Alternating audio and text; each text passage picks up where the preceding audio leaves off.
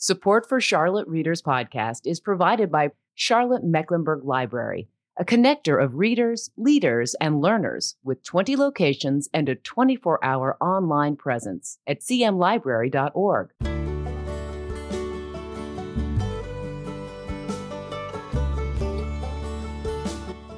Welcome to the 2022 edition of Charlotte Readers Podcast, where authors give voice to the written words.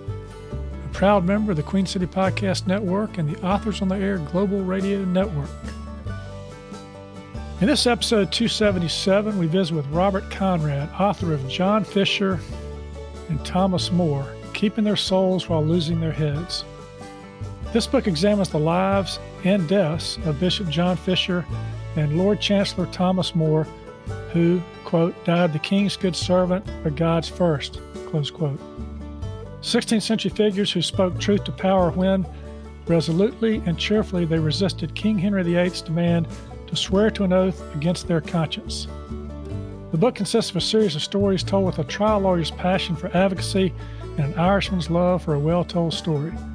Former Attorney General John Ashcroft had this to say about the book. Ambivalence and ambiguity do not inhabit these pages. Validated historic lives project principles desperately needed by our modern culture of convenience and compromised integrity. Don't read this unless you're prepared, first, to be intimidated by the lives of focused virtue and inspired with God's help to imitate them. Before we jump into the uninterrupted interview today, I'd like to thank you for being here. We are grateful for your presence and uh, really appreciate your time joining us here on the podcast. I'm your host, Landis Wade. I'm a, uh, recovering trial lawyer turned author turned podcaster of books and stories. And if you run out of things to do one day, you can check me out at uh, landiswade.com, find out more about uh, me and uh, my writing. Speaking of writing, shameless plug here by the other sponsor of this podcast, which happens to be me. Uh, I have a novel coming out uh, in the spring of 2022. It's called Deadly Declarations. You can find out more about that at landiswade.com. There's pre order information there uh, for ebook and print book as well. For everything related to the podcast, check out charlottereaderspodcast.com. We've got show notes on each episode uh, with images and links. We've also got a community blog there. Uh, if you're a writer, you can submit there. We've got a lot of great content. And speaking of great content, we have a podcast newsletter called The Book Report. You can sign up at uh, charlottereaderspodcast.com and stay up with what's going on with the podcast. And if you're interested in what I'm doing with my writing, you can go to landiswade.com and sign up for my author newsletter, where I share information about my writing and upcoming novel, Deadly Declarations. Hey, we won't spam you because, frankly, that takes way too much time. One final part to consider if you like audiobooks, check out Libro.fm. And if you sign up to get audiobooks from them, use the promo code Charlotte Reader and you might get uh, something extra. But enough of this prologue. Let's get to today's episode. Bob, welcome to the show. Thank you. Excited to be here. Good to yeah, see you. Congratulations. Yeah, yeah. Congratulations on the book. Thank you. Yeah. So ordinarily, I'd be showing up in your court. I'd be wearing some kind of suit or something. I'd be calling you judge, but we're we're not that formal on Charlotte's podcast, so if it's okay with you, I'm going to dispense with the judge part. Normally, I would be asking you the questions. That's exactly right. You'd be asking me the question. And since you probably wouldn't answer if I yelled across the Little League field where we used to hang out, so Robert, I'm going to call you Bob during this as well. Or Bobby. Or Bobby. That's right. That's what your friends would call you. I mean, I don't even know how your friends know that you wrote a book if you put Robert Conrad on there. You know, they're going to have to, you know, look, maybe when you write your fiction book, you'll use that pseudonym, you know, Bobby. You know how publishers are; they uh, they have a mind of their own, and they refer to you the way they want to. That's right. We'll talk a little bit more about that. Okay. So before we dive into this book, I've got this question: How does someone who is an ACC basketball player, turned federal prosecutor, turned and now sitting federal trial judge for the Western District of North Carolina, decide to write a book about two men who lost their heads to King Henry VIII of England, the king who married six wives, as you say, impregnated his second wife before divorcing his first? and marrying his third wife the day after executing his second. I mean, what? What? tell us. Tell us why, Bob. So life came full circle uh, for me. I I grew up uh, playing basketball as a child. My uh, childhood idol was Pistol Pete Maravich. And then as an adult, I came to admire these public figures, John Fisher and Thomas More, who spoke truth to power, who followed the courage of their convictions, uh, come what may. And I, I wanted to be more like that as an adult. I discovered that Pete Maravich was born on June 22nd, uh, the, what's considered in the Catholic Church the feast day for John Fisher and Thomas More. And so my, my whole life came full circle in the, in the people that I admire. And I, uh, I suspected that a lot of people knew something about Thomas More, and and almost everybody knew very little about John Fisher. And so I had a I had a hunger to tell stories about these men that uh, uh, explained why I admired them so much. Yeah, you mentioned Pistol Pete Maravich. He, when I was a young basketball player attending Davidson College as an eight or nine year old, he was there, you know, at that basketball camp. So really, really fun. Well, okay, so that's a little bit explanation. We're going to get in more to uh, John Fisher and Thomas More because I enjoyed reading this book. I learned a lot that I didn't know about these two men. What did your family and friends think when you told them you were writing a book? Uh, my kids wondered why I was uh, telling more stories about John Fisher and Thomas More. They felt like they had heard enough already. Um, and uh, fortunately, I, my my daughter has a lake house, and and she allowed me to go up there for several extended weekends uh, by myself with my satchel of books and laptop, and bang away at some ideas that had been forming in my mind for uh, for years. And uh, actually, the pandemic gave me a little bit more time than I usually have uh, to get that uh, project done. Now, uh, I don't know that uh, many lay people know how this works, but in the federal court system, um, you have a pretty big caseload, so you're afforded the uh, opportunity to have law clerks who are very, very smart law graduates who come in and help you do all the research.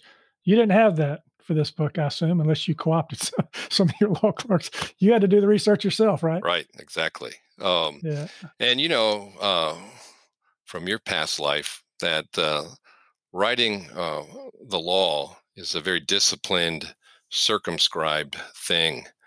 Writing from the heart about people you admire is uh, is is kind of a, a, freedom to express yourself the way you want to, not in the way the last case that controls dictates. And so, um, Bill Buckley was once asked whether he enjoyed writing, and his response was, "I I enjoy having written." and uh, I very much relate to that now. But I, I, can say as well, though, as as difficult as the writing was at times, it, there, it was a real joy uh, to be digging into this historical record um, because I wanted to, not because I had to get an order out by Monday. So. Yeah, exactly. we want to talk more about the writing life in a little bit, but let's start first by setting the stage where John Fisher and Thomas More lived. Uh, tell us about the time period, what England was like at this time, and then let's sort of set up the issue that led to Fisher's and More's death.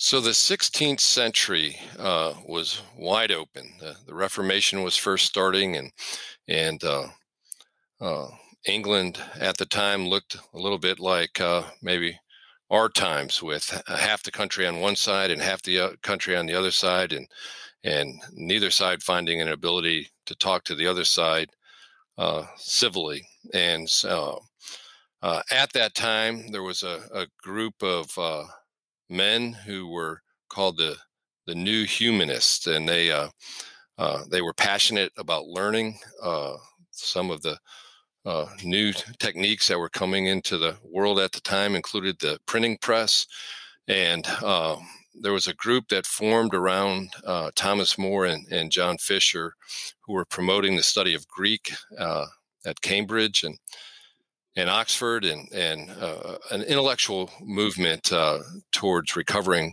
uh, some of the uh, things that had been lost over time. At the same time, Henry VIII was coming into power. He had been married for over a decade and, and unsuccessful in producing an heir and he had at the beginning of his reign written a work in defense of the faith where he was actually given the title by the pope as defender of the of the faith uh, but over time uh, his uh, other interests uh, overcame his religious instincts and he began to move in the direction of of uh, passionately wanting a male heir his eyes started to uh, wander, and they fell on this woman named Anne Boleyn. And he was consumed with what he called his great matter, getting out of his marriage to Catherine of Aragon and marrying Anne uh, Boleyn. And it wasn't enough for Henry that that's as king that that is what he wanted. He wanted everybody to agree with him that that was the appropriate and licit thing to do. Uh, right, and, and, as you said at that time, you know, King Henry VIII. Uh, I mean, it, where he's defender of the faith, he's supporting the Catholic uh, Church, uh, but the Catholic Church uh, not so much a supporter of divorce, uh, either then or now. Maybe now it's not as much of an issue as it was then publicly, but then publicly that was a big scandal. Correct? It was, and the, and and the bigger scandal uh, that was created by the conflict uh, between Henry and the church was who had the authority to to to issue the final word. And when that final word wasn't to Henry's liking, he determined that he had the authority, and that's what uh, prompted these two men to say, uh, "We've gone this far, but we can't go any farther. We don't support this." Yeah. So so so the lust for a woman leads to a split, uh, and and the church, and it leads to several people losing their heads. Um, let's talk about these men uh, who were executed and, and how they got into this situation. Let's talk about John Fisher and Thomas More. They occupied two different roles. Uh, the former, John Fisher, was a bishop. Then you, uh, you know, he's the cleric. The latter was part of the executive branch of government. I believe he's called the Lord Chancellor. Uh, he's the layman. But as you say in your book, both were men of conscience. Let's talk about the similarities and differences between John Fisher and Thomas More?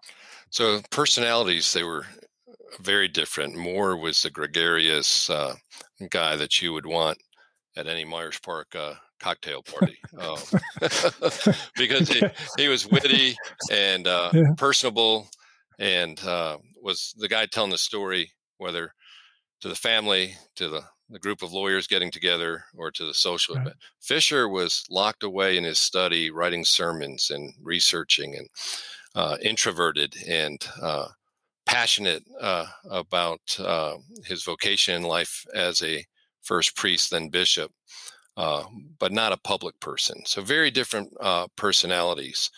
The extraordinary thing about both men is in their fields, they rose to the top. I mean, Lord or Thomas More was a lawyer's lawyer and became Lord Chancellor just because of his incredible legal skills that uh, came uh, to be valued by the crown. Uh, he was the number two man in England, best friend of the king. Uh, Fisher, because of his uh, uh, academic excellence, was the chaplain to Henry VIII's grandmother named by her to be uh, chancellor uh, and founder of St. John's College at Cambridge.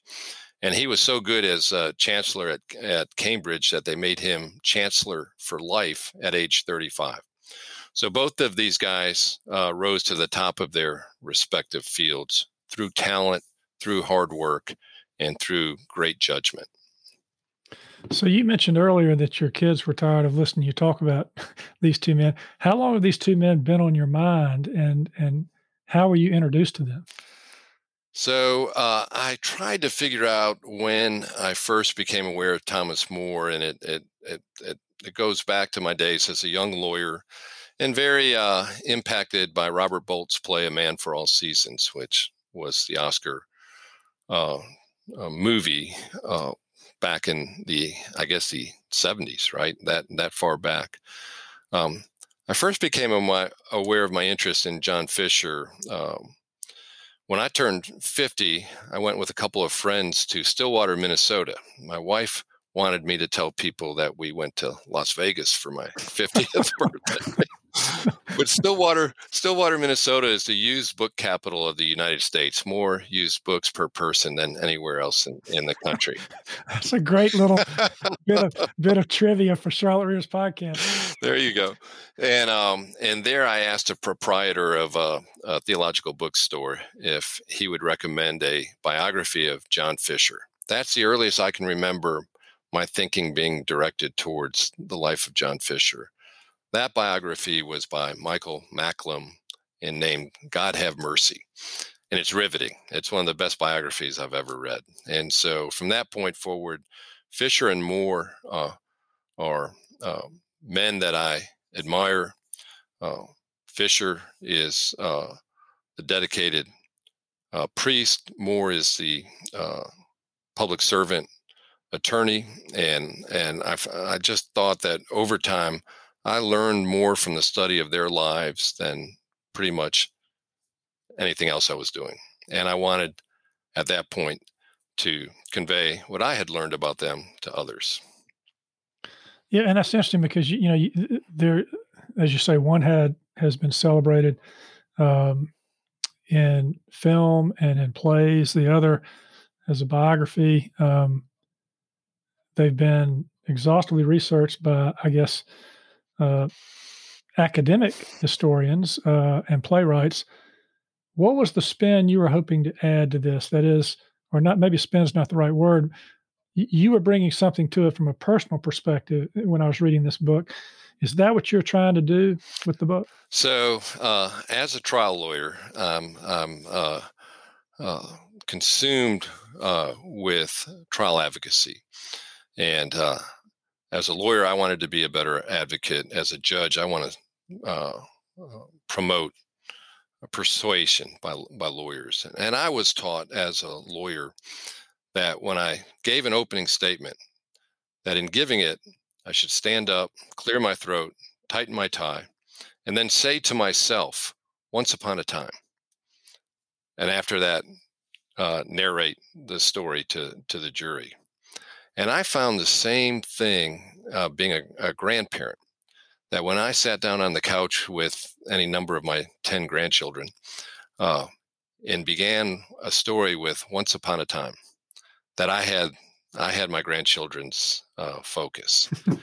and so, combining uh, a trial lawyer's passion for advocacy with a grandparent's love of storytelling was the approach to these men that I thought was a little bit different. That I could, I could tell stories, uh, having con- been convinced over my career and my my life as a grandfather, that a well-told story has power to communicate truth, and that was the goal of uh, each chapter of the book to to tell a story in a way that communicated truth uh, as I saw it to the people who might read it. Yeah, and it came across that way. It's very it's very readable. You, you learn things about uh, these men. You divide it into chapters uh, that are very interesting. Um, and we're going to get a little bit later in the discussion here. I mean, in some respects, this could be a legal thriller because you bring you bring your uh, your trial advocacy skills to sort of talk about the lack of due process. We'll get into some of that. Before we do some of that, uh, we like to have a little reading on Charlotte's podcast. So you picked out a little section to read here, Bob. So anytime you're ready, uh, I believe this is early in the book, correct? I thought I might uh, read from the introduction that just sets up uh, where we're going to go in the book. And so let me start. The book is written by a Catholic layman, father, grandfather, youth coach, lawyer, former federal prosecutor, and current judge. In the course of his legal career, he deposed a president and vice president of the United States, investigated organized crime and other criminal organizations, sought and imposed the death penalty in heinous murder cases, and presided over trials with millions of dollars at stake. Yet none of these encounters compares to the study of these lives. Fisher and More suffered intense persecution and emerged smiling. They laughed at death and now, if they were right, live more splendidly than the King of England. What is the source of their joy? How can their defeat be perceived as the greatest win? Who are these guys? I've spent an adult lifetime marveling at their witness to truth, integrity, courage, and humor. The personal inspiration received from them has resulted in a desire to share their stories, Although intimidated by their intellectual prowess, daunted by their courage, and at times be- bewildered by their humor in the face of adversity of the highest magnitude, I have come away invigorated, even emboldened, in my attempt to live virtuously and to increase in learning. Contemplation of their, of their joy in the midst of adversity has reminded me of the one who said, In this world you will have tribulation, but also promised that he has overcome the world. More and Fisher were men of good cheer, overcomers. They rejoiced and were glad to suffer the rebuke, the insults, and the persecution, even unto death of this world. For they knew in the, in the next their reward would be great. They knew, and because they knew, they stood defiantly, respectfully, ultimately successfully against all the power of the king. How to live as they lived, how to even want to live as they lived, is what this book is all about. It eschews a chronological narrative in exchange for a series of life stories from which lessons may be absorbed and, God willing, applied. Lessons such as detachment from the things, even good things, of this life, courage to stand your ground, prioritizing the things of God over that of earth, and trusting that there is a king greater than the greatest king on earth, and that king loves you. I write pers- purposely about the two together. The, the Lord in all ages seems to have sent his friends out two by two. They work quite differently for a common end. The one a lawyer's lawyer, the other a scholar priest. Their faithful witness, spiritual focus, and secular battle complement each other. Despite their different natures, these friends made even the loneliness of the prison tower palatable. Their united witness speaks powerfully to our world, which struggles with ribaldry and turmoil not unlike that of the 16th century. That century, as ours, was marked by plagues, viruses, social upheaval, fear of collusion, fractious political hearings, warring religious claims, rioting, looting, and destruction of monuments.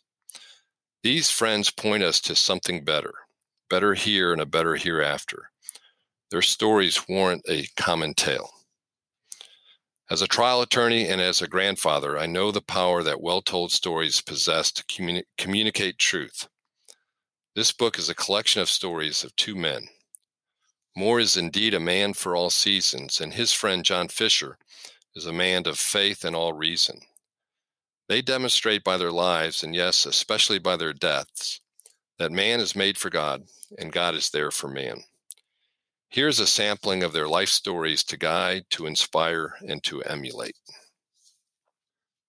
Thank you for that, Bob. Um, as I'm listening to you read, as I'm thinking about um, where I want to go next with this, I'm I'm looking at the line that Thomas More, his famous line, "I die the King's good servant, and God's first. And to put that in perspective, he was a very loyal subject of King Henry VIII. Did a lot of good things for him. Uh, and, and Bishop John Fisher wasn't getting in any trouble. He was doing his work and, and doing the good work that he did.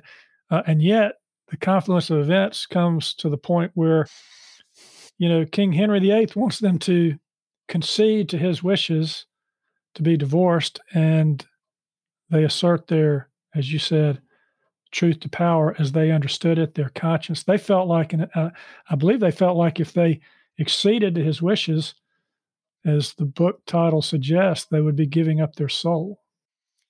And so uh, when More says those beautiful lines, he is actually coming full circle because uh, six years before his death, when Henry VIII named him Lord Chancellor, he had reservations, and his reservations came out of his understanding that he and he and Henry saw this marriage question differently.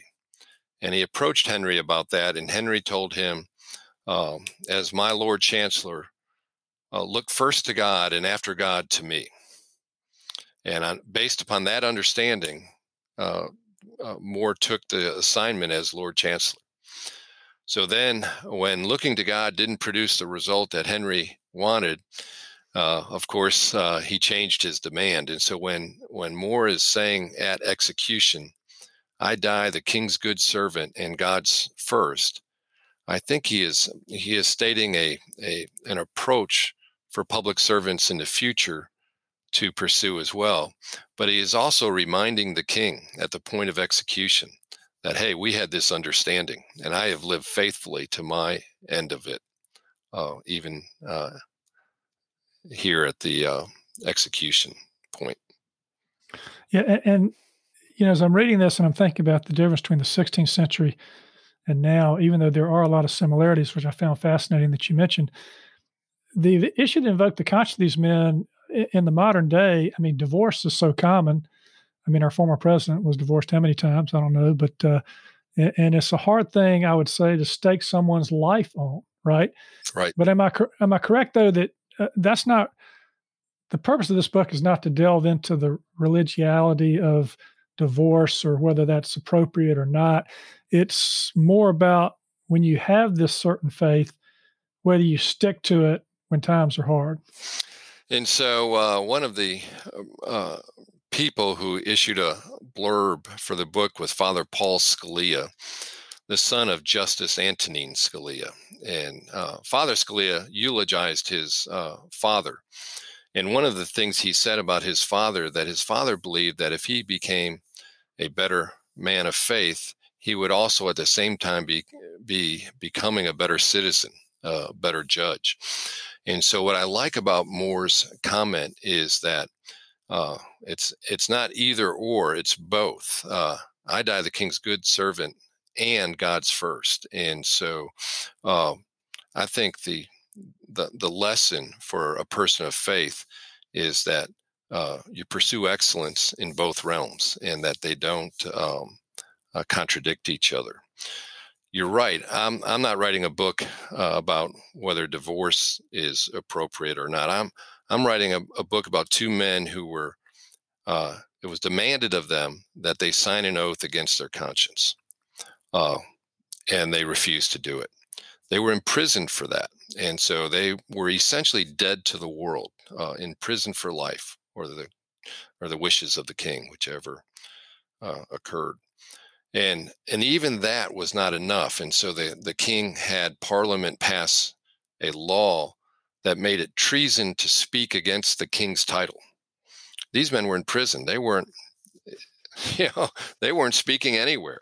Um, and yet uh, the the king had that law applied to them in a in an unscrupulous way and which uh, which led to their uh, jury conviction for treason for speaking against his his title. Yeah, and I want to talk about that some more. But uh, uh, you mentioned the the word oath, and you've got a chapter in your book entitled "Oath," a whole chapter. And being a trial judge, me being a lawyer, we've seen many witnesses raise their right hand, put their left hand on the Bible, and take that oath, and then we've seen them lie, or at least we perceive them to lie uh, when doing so. You say in your book words matter, actions matter, truth matters. And we need our yes to be yes and our no to be no. And we need Fisher and More. We need Fisher and More. Flesh that out. So yeah, you and I have uh, have uh, have seen uh, witnesses come in and take that oath, which I think is one of the more serious things that anybody ever does. We've actually redesigned a courtroom so that the witness taking the oath is doing it right in front of the jury that is observing uh, both his or her oath taking and subsequent testimony. And our, our justice system can't function with people uh, treating that oath taking in a trivial way. I've I've actually seen a person cross his fingers behind his back. uh, and I've heard other witnesses who who are doing the same thing uh, in their testimony. Um, yeah. And, and we, well, you know, you know, God can see behind their back. You know that, right? now, in your in your new courtroom, you can't because you're going to be sitting up there on the bench. That's and right. Be facing facing you. And speaking of that courtroom, I had a chance to tour that recently. It's it's really uh, interesting having tried a number of cases where the jury is off to my side, kind of looking over my shoulder as I'm doing my work, where, where most juries sit. You, you've designed this courtroom in the Jeffersonian style, where you sit it in the same place at the head, but right in front of you, your the jurors' backs are to you, and they're facing a witness box, which is in the center, and the lawyers are kind of off to the side. Yeah, the notion there is that the, the jury is the judge of the facts and the judge is the judge of the law, and they share a, authority and responsibility for a defendant receiving a fair trial. And um, if we are saying that to the jury, we ought to say it architecturally as well, and, instead of having them uh, off to the side eavesdropping on the conversation between the lawyer and the witness. In this mm-hmm. design, mm-hmm. they're right in the middle of that conversation uh, and able yeah. to observe the witness and judge that person's demeanor and facial expressions uh, in a better way than the the old style.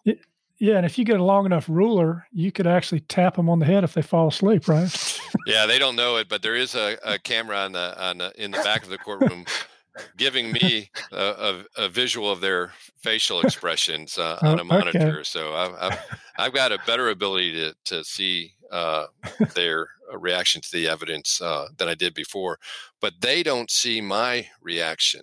Their their task is to look at the witness and and determine whether that witness is being truthful. My reaction to the testimony is is uh, irrelevant to their task. So this is a much better design uh, for their fact finding uh, role in the trial, where they're not affected by any reaction I have as a judge. Well, that's fascinating because you know, having tried cases, that every now and then the judge's facial expressions, the jurors eh, looking at it to see what does the judge think of this. so, okay, well, this is a great segue into what I wanted to talk about here because I mentioned earlier this could also this book could also be a bit of a legal thriller, but with a less happy ending than for most protagonists in a legal thriller because it doesn't turn out well for these two men. So let's talk about that. You've got a chapter called Injustice. They created something called a Bill of Attainder, uh, which really just sort of gave them the right to take these guys and put them in jail. And then they started with interrogations. They didn't have any discovery. The jury was handpicked by the king. Not looking good on the due process side here. They were uh, indicted uh, on a Monday, uh, tried on a Friday, and executed the the next week. Uh, and no right of appeal, no uh, right to have an attorney uh, in a capital proceeding. And then the um, the most significant injustice in in the whole show t- trial approach to their execution was the way in which the element of the crime uh, to speak maliciously or with malice uh, was just uh, uh ignored. And so it was very important to Parliament in passing a treason statute to condition a violation of statute on the malicious speaking against the king. And uh, that's the way the statute read, that's the way it was understood. But when it was applied at their trial, Fisher's defense was that the only reason he said anything about the king's title was that the king had sent his servant to ask him about it, had guaranteed him that it, um, he was sincerely seeking the bishop's opinion and that nothing the bishop said about his title would be used against him. Well, under those conditions, Bishop uh, Fisher uh, told the king's servant that the king uh, was not in a good place with his position, and that led to his death. Fisher, or More, being the brilliant lawyer that he would was, knew that if he maintain, maintained silence, that legally silence implied assent. So that if uh, anybody was to take anything from his silence, it was that he agreed with the king. That wasn't uh, enough to convict him. So uh, the king sent the same servant, Richard Rich, in to talk to to More, and More and Rich would testify at his at his trial that More himself had spoken against the king's title when in fact he hadn't, and that led to the uh, the the very powerful line uh, uh, by More after Rich had perjured himself um, and the court had relied upon that perjury to convict More. That More said to Rich, "I am, uh, I am more sorry for your perjury than for my own peril." Um, and then he argued to the court, "Look, I'm in, I'm in jail. I've lost everything because an oath is very serious to me." And I make this oath to the court that if what uh, Richard Rich said is true, then I hope never to see the face of God in my life. Uh, and so you had this comparison of this con- con- conniving, ambitious uh, public servant Richard Rich and Thomas More, who is in in jail because an oath is so serious to him. and and yet the um, uh, the court concluded that any speaking against the title of the king, regardless of context, is deemed malicious, and so they read the the element of malice right out of the statute. And for lawyers, this has to be a troubling thing. Well, for lawyers, they're working on their notice of appeal, but in in this case, uh, the the highest court in the land is King Henry VIII, and he's the one who set it in motion, right? Right. And so, yeah. uh, so these uh, these trials uh, were unjust. There was a, a third set of uh, defendants uh, executed that summer. Some Carthusian monks who were just going about their daily pract- monastic lives, and and and their allegiance was to the spiritual realm, not the secular realm, and so they suffered execution as well. And all of uh, these uh, groups of people, the monastics, uh, John Fisher and Thomas More, were executed for maliciously speaking against the king's title when none of them had done any such thing. Yeah. And ironically, these are the nice little uh, tidbits you include in your book uh, the two men were taken to the tower and happened to run into each other on the way under what's referred to as Traitor's Gate, right? Right. And um, commented that uh, uh, things didn't look too good here, but they would they would see each other in the next life, and so they had some informal communications uh, uh through the passing of uh, handwritten notes by various uh, tower guards, um, and so um, yeah, the the the the vocational chapter on the book marvels at the fact that these very different persons led very different lives, and through the uh, through the uh, coincidences of life and the wrath of a king, wound up together at the end, um, uh, both standing for truth, both uh, courageously holding to their convictions. Um, even to the point of death.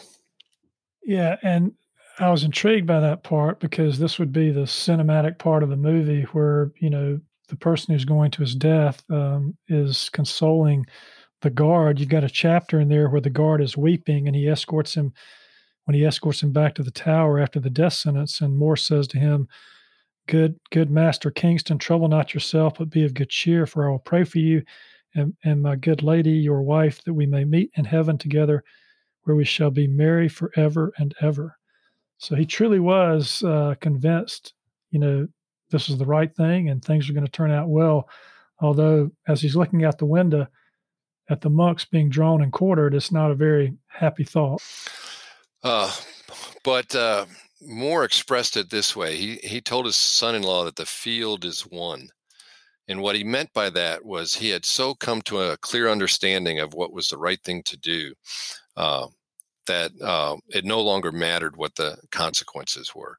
And so More uses the term merry in several different contexts in the latter uh, stages of his life when he's condemned. Uh, he, he, he tells the, the, the guard that he will live with him merry, merrily in heaven. He prays for the king at the point of death and um, asks for good counsel to be sent to the to the king, and he tells his family to to be merry. And it was because uh, of the integrity of his life. He died um, uh, a man of convictions, a man committed uh, to truth. Fisher's last days are interesting too. He's woken up on the morning of his execution, and the guard tells him he he has four hours to live and he thanks the guard and asks him to go that he he was sleeping and he would go back to sleep and so his life of virtue was so complete that even on the morning of his death he was able to go back to sleep until they woke him up for his execution and so how many of us have lived lives that that, that have been uh, filled with such integrity that at the point of death there are no regrets and mm. and these two did so you went on to include an appendix in, in this book, um, which includes various prayers and scripture on topics like truth, forgiveness, vanity, heaven, etc. Um, were these uh, sections that were inspired by your by these two men. Uh, anything else you want to say about the appendix before I get to my favorite part, which is the prayer of St. Thomas More? So, when I was in law school, I had a law professor that was very uh, influenced uh, by the by the community involvement of a man named William Wilberforce, who was the uh, uh, opponent of the slave trade in 19th century England.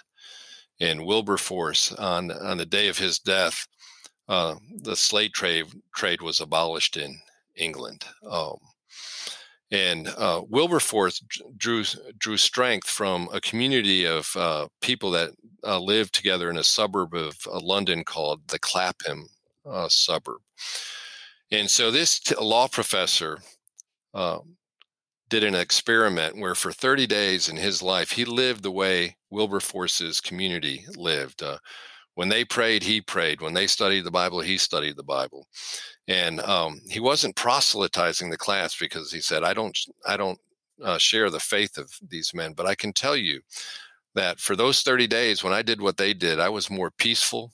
I was more charitable to my fellow man. There, there was a sense of calmness in my life that I uh, that I didn't experience before. And so that's the the kind of thrust of the appendix is uh, here are some prayers associated with these men. If if anybody wants to live in some way like they did, um, here are various uh, forms of devotions that you could experiment with. Yeah, and the one that I wish I had when I was a practicing lawyer that I could have stuck to my bulletin board is on page 153. It's Prayer of St. Thomas More. And then underneath that in italics, for lawyers. so, would you mind uh, reading that for us, Bob? Sure. Lord, grant that I may be able in argument, accurate in analysis, strict in study, candid with clients, and honest with adversaries. Sit with me at my desk and listen with me to my clients' complaints. Read with me in my library and stand beside me in court, so that today I shall not, in order to win a point, lose my soul. Amen. Amen. And how many times, Bob, we've been in court and you're so much in the moment that you're doing all you can to win a point. You go, wait a minute, draw back here a little bit. you know, you're you're getting ahead of yourself here. You know, you're remember what the facts are, remember what the law is, right? And right. so this is just it's a great it's a great reminder. Uh, all right, well, look, a couple of uh, writing life questions. We talked about the fact that uh, this was different than the kind of writing you did before. Um, what did you think it would be, and uh, what were some of the challenges for you? So um, there are a couple of interesting aspects to the approach. I was writing about two men, not one, and I thought that they're very different vocations leading to the identical uh, spot was an interesting way to look at them that had not been uh, done be, before. And so, um, very different personalities, very different uh, sources for research. Um, uh, but then I was really uh, satisfied by the similarities um, that uh, uh, their approach included being confronted with an issue, studying it uh, in detail, coming to an informed conscience, and then acting consistently with that informed conscience. Um, expressed very differently by the two, but the same kind of approach, which um, I think is a model uh, for me and perhaps uh, for others. The other thing I was surprised by in the in the writing process was how much so much of the book was already in my head, and when I actually sat down to write, it wasn't as difficult uh, as uh, I thought it might be. A really uh, neat third aspect of it is I sent the manuscript to a, uh, a More scholar, a guy named Gerald uh, Wegemer, who Gerard Wegemer, who is the director of the Thomas More Center at the University of Dallas. I just wanted him to check my facts. And he came back to me saying, You need a chapter in this book on friendship. And uh, and he was right, I did. And when I sat down to write the the chapter on friendship, I, it's one of the better chapters in the book, in my mm-hmm. opinion. Uh, More is described by his friend Erasmus as a man born and made for friendship. And uh, he truly was. And his ability to connect with others um, uh, is something I'm glad I had an opportunity to write on. Is this uh, an experience, Bob, that having gone through it, you'd uh, want to repeat? You got another another book in you, you think? I, I hope I do. Uh, I've enjoyed the, the the process and and I have some different ideas. One of the ideas again connects to my uh, my childhood, my sports background.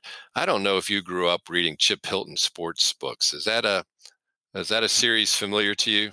No, uh, it's not. But I've I've re- I read a lot of sports books growing up.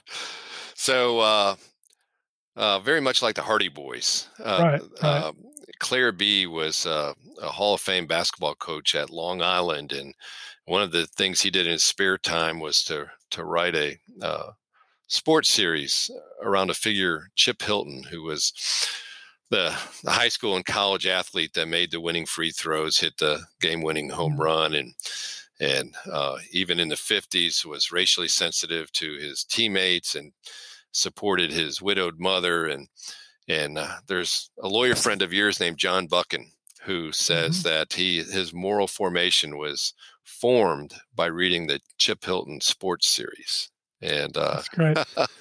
well, I, when I, I, was an undersized uh, football player, so my dad gave me a book. I don't remember the author. It's called "Run Shorty Run." Did it work? Was, well, it helped. Yeah, it helped. Um, well, look, we could we could continue to, to, to talk all day about this. I've been talking uh, with uh, Judge Robert uh, J. Conrad Jr. That's what it says on the front of the book here, um, with a foreword by Hadley Arkes. It's uh, John Fisher and Thomas More keeping their souls while losing their heads. You can find out more about this at uh, uh, our website, charlottereaderspodcast.com. We've got show notes there with images, links, book cover. find out about it. go check it out. There's a lot of interesting stuff here. Uh, Bob, I want to thank you for spending time with us today on Charlotte Readers Podcast. Thank you for being a recovering trial lawyer. exactly. Uh, I'm still in the recovery process, as you can see.